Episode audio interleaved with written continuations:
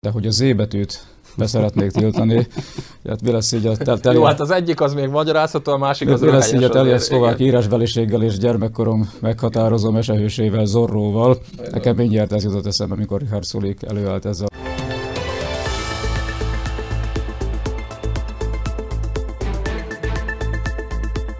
Üdvözlöm kedves nézőinket, Önök a Nagyítót látják, a Ma Hét Média család politikai háttérműsorát. Vendégeink a stúdióban ezúttal Kocúr László és Kolleg Zsolt, üdvözöllek titeket. Szervusztok, üdvözlöm a kedves nézőket.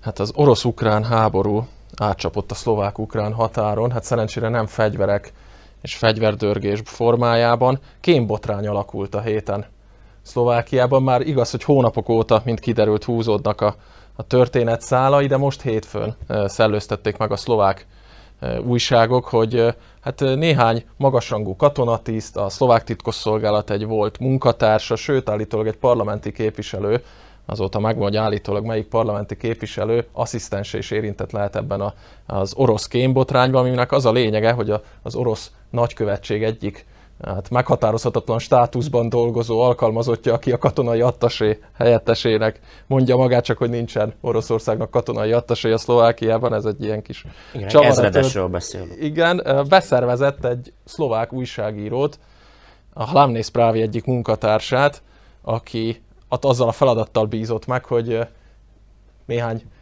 szép, zöld, 100 eurós bankó fejében szervezzen be maga alá néhány hírszerző embert, aki a megfelelő helyekről a megfelelő információkat el tudja neki juttatni. Hát nagy vonalakban, dióhéjban ennyi a történet, még most is alakul, ugyanis uh, tegnap már ott tartott a történet, hogy az SZSZ politikusai kezdeményezték az LSNS és a Republika pártok feloszlatását, mondva, hogy ők is érintettek lehetnek ebbe a kémbotrányon, de a hosszúra nyújt bevezetőm után most már tényleg átadom nektek a szót. Meglepődtetek ezen az egész történeten, vagy várható volt, hogy ilyesmi a háború árnyékában majd megjelenik? Ugye emlékezhetünk, hogy néhány hónappal ezelőtt is már alakult egy kémbotrány, kölcsönös kiutasítások, és hát azt is tudjuk, hogy itt Kelet-Közép-Európában Szlovákia és leginkább Csehország az, ami a kémkedésnek a szintere. Ez így volt már a hidegháborúban is. Tehát innen nézve a kérdésedre a válasz nyilván az, hogy semmi oka meglepődésre, sőt azt is lehet mondani, hogy semmi új a nap alatt. Az egy másik kérdés, hogy mennyire szembesül most a szlovák közvélemény azzal, hogy ez mégiscsak megtörténik, hogy Oroszország jelen van a hírszerzés területén Szlovákiában. Ezt mindig mondtuk, tudtuk. Igen, csak most a háború miatt különösen Igen. apropója van tulajdonképpen. Egyáltalán, hogy a figyelem most Igen. jóval fogékonyabb erre, és hát azt is tudtuk, hogy az általad említett lap hova húz, milyen publicisztikák jelennek meg ott, ugye egy korábbi műsorban már beszéltünk is arról, hogy dezinformáció miatt ezt az oldalt le is állították. Uh, ugye az, az általunk is azért elemeiben bírált törvény kapcsán, ami azért a véleményszabadság uh, kapcsán azért hat kérdőjeleket. De hát mint egy igazolja, hogy az orosz álláspont, az orosz dezinformáció ilyen módon megjelenik a szlovák nyilvánosságban. A fő kérdés számomra az, hogy ennek milyen politikai következményei lehetnek, Említetted, hogy kezdeményezték a két orosz barátnak mondott magatartását tekintve meglehetősen szélsőséges párt betiltását. Az egy másik kérdés, hogy járható út -e egy politikai párt betiltása, akár ilyen helyzetben is. Igen. Azt hiszem, hogy túl messzire mennénk, ha most ebbe egyértelműen azt tudnánk mondani, hogy igen. Bocsánat, beszéljünk akkor erről, de akkor Lacihoz fordulnék. Ha jól emlékszem, annak idején Kotleba egyik pártját már feloszlatták. Most úgy néz ki, hogy a másik is az előtt áll. Hát a politikai, politikai pártot demokráciában feloszlatni, ez mindig, mindig aggályos, tehát nagyon, tehát mondom, még, még ha Kotlebáról, bárkiről van szó, nagyon nyomós ok kell ahhoz, hogy egy a pártörvény regisztrációhoz szükséges feltételeit teljesítő, az emberek akaratából létrejött parlamenti mandátumot szerzett politikai erőt pillanatnyi helyzet függvényében feloszlassanak. Tehát itt, tehát most függetlenül, ezt általában mondom, nem, nem szeretném Kotlaba legfőbb támogatói jelvényt megszerezni ezzel a hozzászólásommal, tehát ez, ezzel együtt is óvatosan, óvatosan és nagyon körültekintően a hátteret alaposan föltérképezve kell eljárni ezekben az ügyekben, úgy, ahogy valószínű, hogy az SVR szlovákiai dolgozói is alaposan föltérképezték az ügyet, mielőtt ebbe belevágtak volna. Tehát ahogy, ahogy Zsolt is mondta, orosz felderítő tevékenység térségünkben mindig is folyt.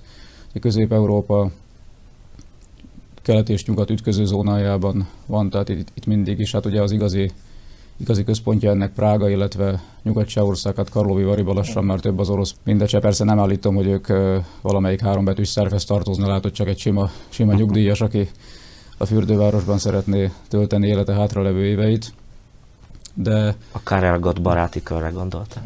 Igen, lehet, hogy Bocsánat, de arról nincsenek hírek, hogy lehallgatták volna a szlovák elnököt, mint mondjuk azt tette az Egyesült Államok szegény Merkel asszonynal, még német kancellár korában. Hát erről nincsenek hírek.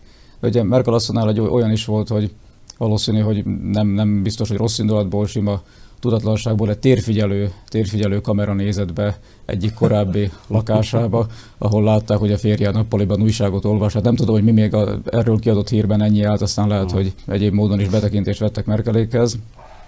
Tehát gondolom azért, akik, akik azt felügyelik, hogy a köztársasági elnököt ne hallgassák le, azért részem vannak annyira, de hát ennek is meg lehetnek a maga módozatai. Tehát az, az biztos, hogy, és ugye ez, ez még csak ugye a polgári hírszerzés, az SZVR, amiről beszélünk, még ugye ott a GRU, aminek a személyi állománya sokkal nagyobb fölbecsülhet. Uh-huh. Tehát, ez az orosz katonai igen, hírszerzés, a GRU. Beszélsz. Az SZVR a polgári, az FSB-nek, aki a belső tevékenységeket felügyeli a testvérszerve. Tehát Gyanúsan sokat tudsz az orosz titkosszolgálatokról, Laci. Hát utcai szintű ismereteim vannak ebben, de azt viszont fontosnak tartom, tehát újságírói szempontból is elmondani ezekben a háborús időkben, hogy minden, minden ami zöld, az tank, minden, aminek kicsit íveltatára, az Kalasnyikov, és minden, ami, minden, ami orosz titkosszolgálat, az KGB, tehát hogy ennél próbáljuk kicsit, kicsit differenciáltabban látni a dolgokat.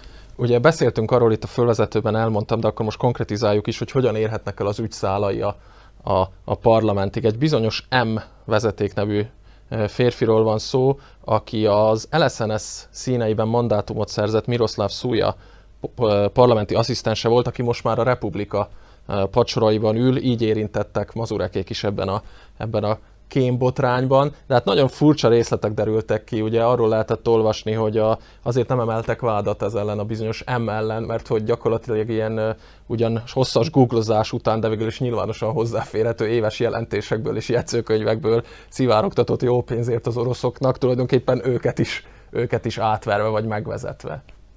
A kérdés az, hogy még azért hova vezetnek az ügy szálai, Bizony. ezt azért még így nem jelenthetjük ki, hiszen a nyomozás nem ért véget vélhetően sőt ebbe biztosak lehetünk. Igen. Én azt gondolom, hogy ha már a politikai következményekről beszélünk, nem vagyok meggyőződve, hogy az LSNS és a Republika szavazótáborát eltántorítja uh-huh. egy-egy ilyen ügy. Tehát nem, nem különösebben érdekli, hogy... Hát olyan értelemben, ha betiltják a pártot, ah, akkor nyilván a politikai működésük ellehetetlenül, de uh, Szlovákiában van egy jelentős számú szavazó, és leginkább uh-huh. az által említett pártok mögött sorakozik föl, akik uh, szimpatizálnak Oroszországgal, bármennyire is agresszorként viselkedik, és ez ilyen módon jelen marad a pol- szlovák politikában.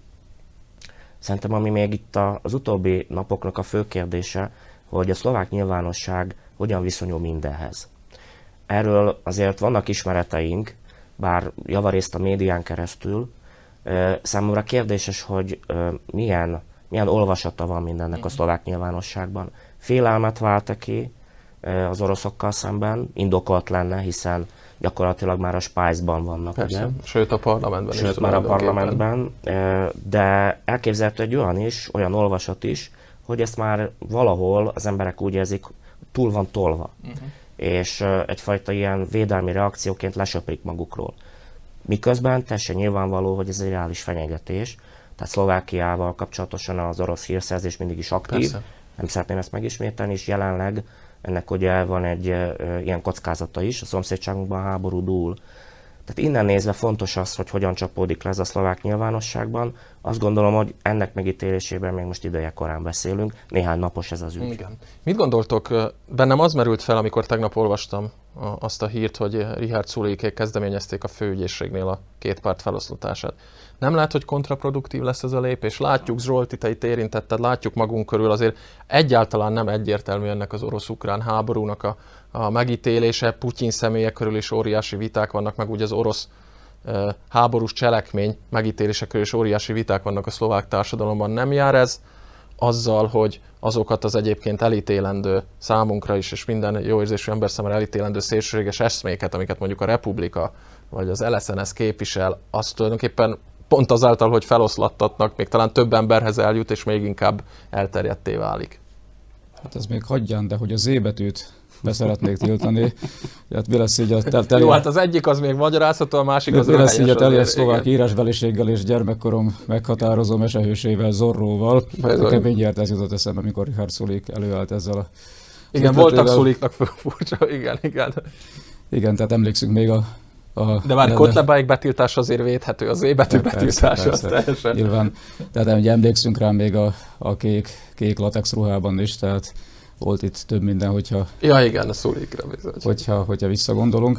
Természetesen, amit, amit, amit a fősodorból tiltani vagy korlátozni kívánnak, az biztos, hogy a, a rajongótábor számára, a rajongótábor számára bizonyosan, és még egy, még egy külső, addig laza érdeklődői kör számára pedig ennél inkább tehát ezáltal egyre vonzóbbá is válhat. Nem mondom, hogy szükségképpen válik, de tehát amit elnyomnak amellé, amellé ha valamilyen irányú szimpátiám van, akkor inkább, inkább odállok. Tehát elképzelhető, hogy ezzel nem, hogy kifognák a vitorlájukból a szelet, hanem éppen, hogy még fújnak oda egy keveset. Az jogilag mennyire képzelhető el, hogy mondjuk teszem azt, betiltják az LSNS-t, betiltják a Republikát, de másnap Mazurek, vagy akár Kotleba, vagy teljesen mindegyes ismeretlen strómanjuk besétál az illetékes hivatalba és alapít egy új pártot. Tehát Kotleba korábban tulajdonképpen ugyanezt csinálta, nem? Igen, tehát néhány Teljesen adás, elképzelhető. Igen. Néhány adással ezelőtt poénkodtunk a borbarátok pártján, tehát oda, oda vásárolták be magukat. Aha. Ja, tehát mindig, az, mindig van egy eladó párt arra, azt, arra akartok Igen, tehát hogyha a politikai pártok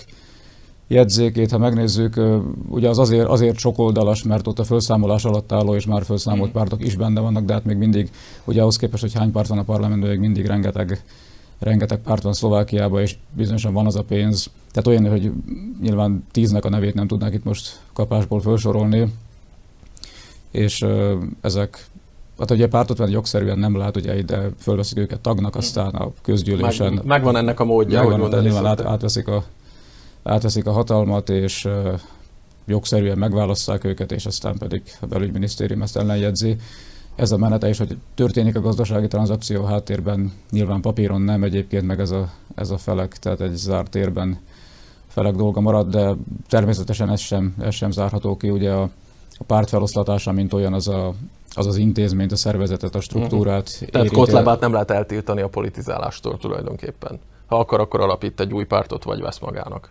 Az már egy másik jogi kategória lenne. Uh-huh. Akkor egy büntetőeljárás kellene kezdeményezni ellene, és akkor a a joggyakorlásától ilyen módon meg lenne hmm. fosztva. Tehát a választósága és a választhatósága is ilyen módon korlátozható lenne. De azt gondolom, hogy egyet kell csak Lacival, ennek lehet olyan hatása is, hogy a szlovák nyilvánosságnak egy része, ami kevésbé volt elkötelezett Oroszország felé, mégiscsak kap ilyen, uh-huh. ilyen impulzusokat. Tehát két élő a fegyver, és azért kell nagyon óvatosan és nagyon körültekintően eljárni az ügyészségnek, egyáltalán a nyomozati szerveknek, hogy tényleg megalapozott legyen az, amivel, vagy ami mentén feloszlatják a, pártokat, az említett pártokat. Ugyanis ez a közvélemény megnyugtatását kellene, hogy szolgálja, és nem kétségek ébresztését. Kicsit ugyanaz jut eszembe, és aztán rát is megyünk a másik témára, mint Matovicsék harcával a korrupció ellen, hogy egy teljesen jó célért küzdöttek, csak aztán néhány ilyen túlhajtott húzással tulajdonképpen amitől azt várták, hogy majd Ficó és a társai népszerűsége lezuhan azáltal, hogy kiderülnek itt a korrupciós ügyek, tulajdonképpen most Ficóék, ha beszéltünk erről a múlt heti adásban, újra ott vannak az élvonalban. Maradunk még Szlovákiánál, Zsolt itt körültekintésről beszéltél, hát ez jó fölvezetője a következő témánknak, ugye a, a szlovén miniszterelnök Janez Jansa, a cseh miniszterelnök Petr Fiala és Mateusz Morawiecki, a lengyel eh, miniszterelnök Kievbe látogattak kedden. Hát várták volna magukkal negyedik kollégájukat, Eduard Hegert is, aki ugye lemondta az utazást, tegnap derült ki, hogy arra hivatkozva, szerdán derült ki, arra hivatkozva mondta le, hogy a, a biztonsági tanácsadói azt ajánlották neki, hogy túlságosan kockázatos lenne ez a kievi út. Ugye sok részlet nem derült ki, annyit tudni, hogy egy elvileg körülzárt, vagy majdnem körülzárt ostrom alatt álló városba vonaton bejutott a, a három miniszterelnök és a delegációk, és akkor tárgyaltak Zelenszkijjel. Alakul Heger távolmaradása körül egy ilyen kis politikai vihar, van, aki gyávasággal vádolja, van, aki arról beszél, hogy eleve fel sem kellett volna merülnie, hogy egyáltalán bármelyik Európai Uniós miniszterelnök Kievbe utazzon. Ráadásul maga Heger ma csütörtökön délelőtt már arról beszélt, hogy hát most már bánom, mégiscsak el kellett volna utaznom Kievbe. Mit gondoltok elő az egész sajátosan szlovák ízű történetről? Ez a visszatáncolás, hogy tehát ma, ma már bánja, ez semmiképpen nem volt kommunikáció szempontból taktikus. Hát meg komolyan vehető is a bocsánat. Tehát De hogy, hogy valaki, valaki egy ágyúzott, rakétázott városba nem akar bevonatozni, az, az, az, az emberi szempontból, nem pedig egy ország harmadik embere és a végrehajtó hatalom irányítójaként is érthető. Abszolút. Én még annyit tennék hozzá, hogy ebből is látszik, hogy mennyire nem következetes a szlovák álláspont. Uh-huh. Ugye azt látjuk, hogy Szlovákia ebben a konfliktusban hangoztatja az euróatlanti elköteleződését, minden egyes diplomáciai, katonapolitikai eszközt megragad arra, hogy ezt hangoztassa, de egy-egy ilyen lépés vagy visszatáncolás Hegel részéről azért a szimbólumok szintjén ezt a képet lerombolja.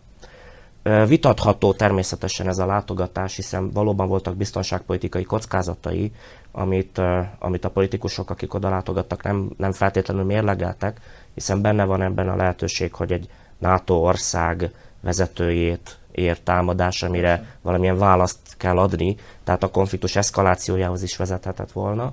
De tegyük hozzá, hogy azért ennek mégis van egy szimbolikus üzenete. A cseh, a lengyel és a szlovén kormányfő tett egy nagyon határozott üzenetet ezzel, és Szlovákia is eddig ebben a sorban kívánt menni, és hát Hegernek ez a visszatáncolása azért ezt a szlovák álláspontot árnyalja, uh-huh. akár a nyugati szövetségesek körében is.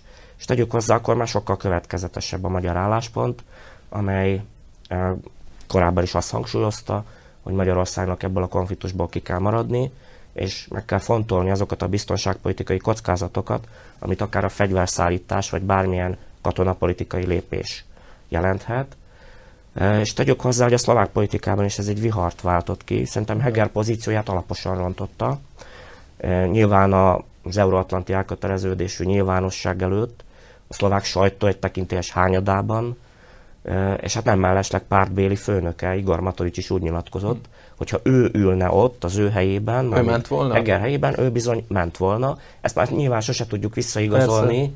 Igor Matovics mondott már nagyokat, megmondott kevésbé nagyokat, de hát ez a kijelentés azért jelzi, hogy Eduard Heger még a pártbéli főnöképől is kapott egy mhm. taslit. Gondoljátok, hogy az a, az a hír szintén tegnap késő délután futott be, hogy Szlovákia légvédelmi rakétaelhárító lövedékeket küldene, rakétaelhárító rendszereket. rakétákat, rendszereket küldene Ukrajnának, az ennek egyfajta ilyen pótcselekvés az elmaradt hegeri utazás miatt? Ezeket Vagy teljesen nem, véletlen nem, nem, akkor, nem akkor döntik. korábban bejelentett. Tehát ugye itt ennek van egy ennek át, át kell menni, a, ugye ezek a, tehát az állami tulajdon ide-oda helyezéséről beszélünk, aminek a, az állami igazgatásban van egy szolgálati útja, hogy ki mindenkinek kell leírni és lepecsételni. Ugye a külföldi zsoldosok panaszkodtak, hogy Ukrajnában sok a bürokrácia, és ott vannak már öt, öt napja, de még nem kaptak fegyvert, mert valamilyen pecsét még mindig hiányzik.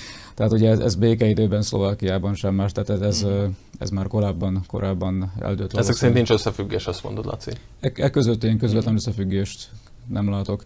Meg hát ugye Oroszországban még ugye békeidőben is félkormány és teljes vezérkar lezuhanhat, ahogy az Lengyelország történt. Igen, igen. Tehát Oroszország esetében úgy, hogy, úgy, hogy tehát ilyenkor, ilyenkor most ott vonatozni, hát nem egy életbiztosítás. Furcsa, furcsa volt, és nincs nagy affinitásom, és nem is szeretem az összeesküvés elméleteket, de amikor láttam, hogy milyen simán besétáltak polgári ruhában a miniszterelnökök Zelenszkijhez, úgy eszembe jutott az az orosz oldalakon terjedő álhír, hogy az ukrán elnök már régen elhagyta Kijevet, és szándékosan nevezem álhírnek, mert semmi ez irányú bizonyíték nincsen. Minden esetre fura volt, hogy egy teljes delegáció csak úgy bejut. Kiev nincs körbekerítve, legjobb hmm. ismereteink szerint. Két oldalról van körbekerítve, harmadik oldalról próbálkoznak, ugye északról és keletről szilárdabbak az orosz pozíciók, nyugatról próbálják megközelíteni uh-huh. Kievet, délről szabadon ki és bejárható, tehát nincs ostromgyűrű klasszikus uh-huh. értelemben Kiev fölött, ami ennek az utazásnak a kockázata volt, hogy bármikor légitámadás érheti azt az útvonalat, amin érkeznek, és nyilván nem zárható ki, hogy akár kievi tartózkodások idején egy légitámadásban megsérülhetnek. Ennek nyilván a kockázatait kellett mérlegelni. Az egy másik kérdés, hogy utána Heger azzal magyarázza a bizonyítványát, hogy ő ezeket a kockázatokat végighallgatta a tanácsadóitól, nem mellesleg nagy védelmi minisztertől, aki ilyen módon úgy ismert, mint a leginkább elkötelezett, nyugati, nyugati irányba elkötelezett szlovák politikusok egyike, hát most ő volt kénytelen hallgatni Heger részéről, hogy éppen ő mondta neki, hogy maradjon otthon. Ez is egy érdekes adaléka. Jaj, hogy tehát most már elkezdték egymásra dobálni tulajdonképpen mondom, az olalon belül ah. most úgy egymást azért úgy megtalálták, ki a bátrabb és ki a hunyó. Tehát ez egy érdekes helyzet a legnagyobb kormánypárton belül. Hagyjuk is akkor a szlovák politikát, de azért maradunk a Kárpát-medencébe. Hát hamarosan választások lesznek Magyarországon, pontosabban csak választás, hiszen most már egyfordulós a magyar választási rendszer is. Április harmadikán Magyarország választ. Hát, Laci, te ott voltál a március 15-i békemeneten, láttuk az élő bejelentkezéseidet, beszélgettél fideszes politikusokkal is. Mi volt a benyomásod a békemenetről, és aztán kérlek tér majd ki arra is, hogy mit vársz a választástól, milyen eredményekre számítasz? Hát hogyha ugye ilyenkor mindig megindul egy, egy számháború, hogy menny, mennyien voltak, mennyien nem, ugye ennek van egy módszertan a légi felvételek alapján, a terület, terület alapon számítják, hogy ott hány ember férhet el elméletileg, tehát ugye 500 ezer és 600 ezer közötti, közötti számokat hallhatunk, láthatunk, tehát valóban, tehát ott Budapesten, hogy az egyik bejelentkezésben is mondtam, aki a, tehát a föld alatt haladó járműveken kívül másképp szeretett volna haladni, akkor ezt leginkább gyalog tudta megtenni a belvárosnak azon szakaszán, tehát a, a budai oldalról, az Elvis Presley térről, a Margit híd érintésével, a Bajcsi Zsilinszki úton át a Alkotmány utcán keresztül, ugye egy viszonylag szűk utca, a Kossuth térre, tehát ott, ott és a környező utcákban gyakorlatilag a, ezekben a kerületekben ott, ott megállt, a, megállt a forgalom. Ugye vicces volt látni néhány atlétát, akik valószínűleg csak a délutáni futókörüket mentek teljesíteni a Margit szigetre, és aztán ők, is a, ők is a békemenet sebességével haladva futóruhában tudtak, tudták magukat átközdeni a Pesti vagy a Budai oldalra.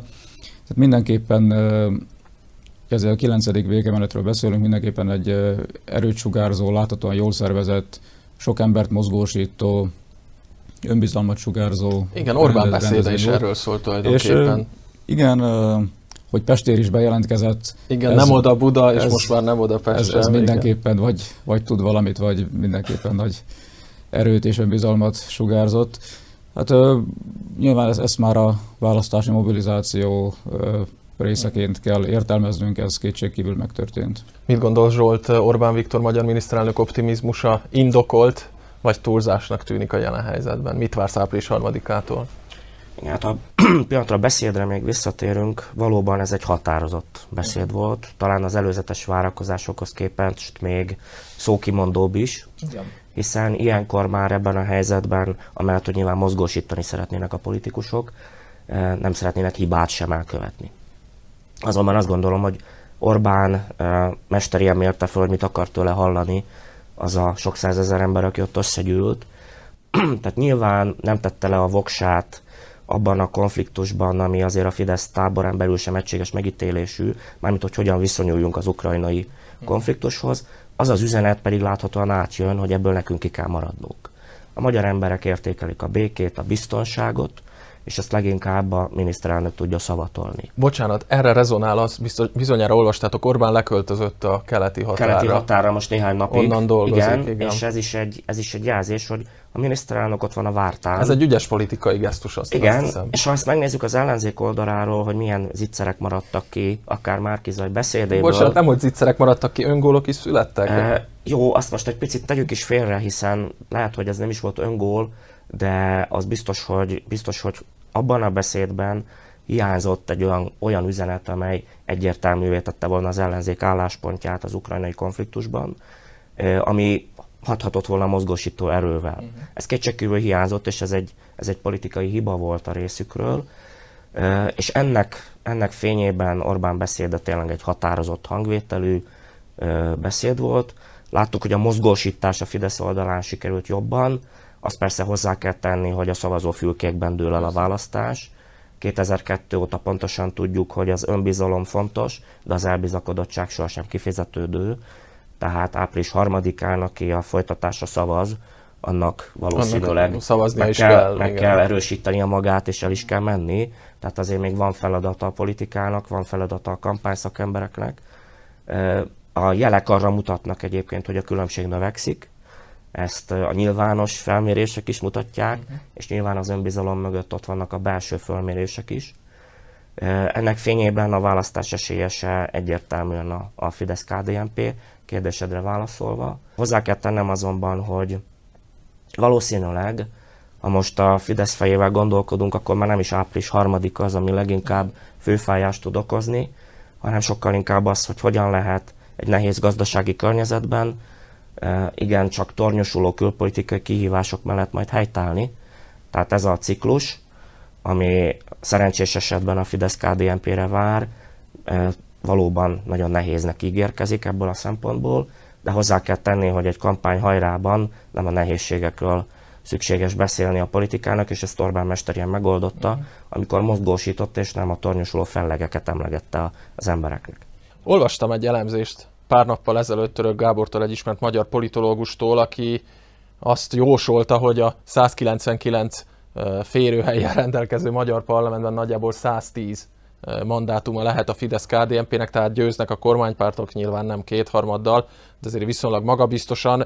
A 120 képviselői helyet jelölte meg úgy nagyjából plafonként reálisan az, az amit elérhetnek a, a kormánypártok. Hát így arra kélek titeket, hogy így a választások előtt ha nem is tippeljünk, de legalább egy kicsit beszélünk arról, hogy mi lehet a reális, mik lehetnek a reális számok, próbáljuk egy kicsit konkrétak lenni. Ugye a jövőt illetően mindig nehéz jósolni kristálygömb híján, de azért így a, a, a műsor zárásában tegyük ezt meg, arra kérlek titeket, Laci.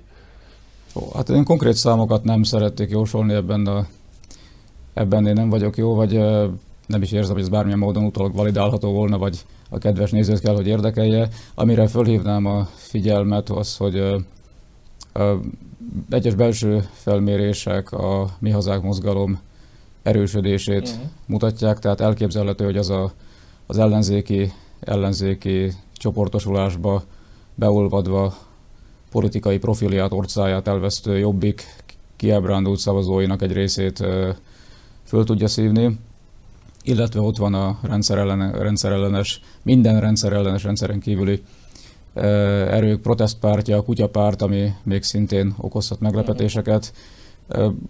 Gattyán György egyelőre nem teljesít, szerintem nem teljesít úgy, ahogy a mögötte álló tőkéből ez, ahogy gondoltam, ott, ott, ott azért többet, többet vártam, hogy fog villantani a csávó. Tehát őt semmiképpen nem látom a parlamentben, ez ennyit, ennyit bizonyosan kimerek jelenteni, viszont a, a protestpárt és a és a, hát az erősen jobboldali egyesek számára a szélső, mi hazánk, az viszont akár még ott is lehet. Zsolt? Lacira reagálva, a mi hazánk szavazótáborában nem vagyok meggyőződve, hogy kizárólag a szélső jobboldaliak aktívak ebben a körben. Úgy tűnik, hogy nagyon sok ellenzéki érzelmű választót is megszólítottak, és ez, ezzel magyarázható az, amit Laci mond, hogy talán ha egy hónappal ezelőtt tartották volna a választást, akkor még a 10%-ot is elérték volna. Most azért már az 5%-os küszöb az inkább sokat, reális. Sokat számít, hogy a járványügyi korlátozások 99%-át Az áttörését a mi hazánknak pontosan ezt hozta meg. Ők voltak, akik leghangosabban kritizálták a járványügyi korlátozásokat. Ugye gyakorlatilag Magyarországon a járványügyi intézkedéseket megszüntették, ilyen módon a muníció is elfogyott a részükről. Hát mandátumbecslésre én sem vállalkoznék pontos számokra. Azt látjuk, hogy a választás az a 106 egyéni választókerületben fog eldőlni. Ha úgy alakulna a választás, hogy a Fidesz nagyon szoros listás eredménnyel zár az ellenzékkel, az egyéni választókerületek többségében akkor is kormánypárti győzelem várható, ezért jó eséllyel kijelenthető, hogy így a kampány hajrában azt látjuk, azt tudjuk jósolni, hogy a kormánypártok ezt a választást megnyerik. Hogy mekkora fölénnyel, ezt, ezt nehéz megjósolni. Úgy tűnik, hogy az olló nyílik, de ne felejtsük el, két hét azért még hátra van, és uh, még, vá- még a bizonytalan választók igazából most fogják eldönteni, hogy hova teszik a voksukat. Ugye mindkét tábornak van egy jelentős két-két és fél milliót megközelítő választótábora. A győzelem azon fog múlni, hogy a most még bizonytalanok nagyobb számban hova adják majd a voksukat. Meglátjuk, hát jövő héten még nem, de két hét múlva, amikor itt ülünk, akkor már sokkal többet tudunk. És azt hiszem, ha jól emlékszem, Zsolt, hát ez az a nagyító első magyar választási műsora, ha jól emlékszem, nem értünk még Önkormányzati választást Önkormányzati megértünk. Igen, de parlamenti, parlamenti választást még nem. Hát kíváncsian várjuk mi is a, a fejleményeket, és várjuk Önöket jövő héten is a képernyők elé. Tartsanak velünk akkor is, mi itt leszünk. Köszönjük kitüntető figyelmüket, a viszontlátásra!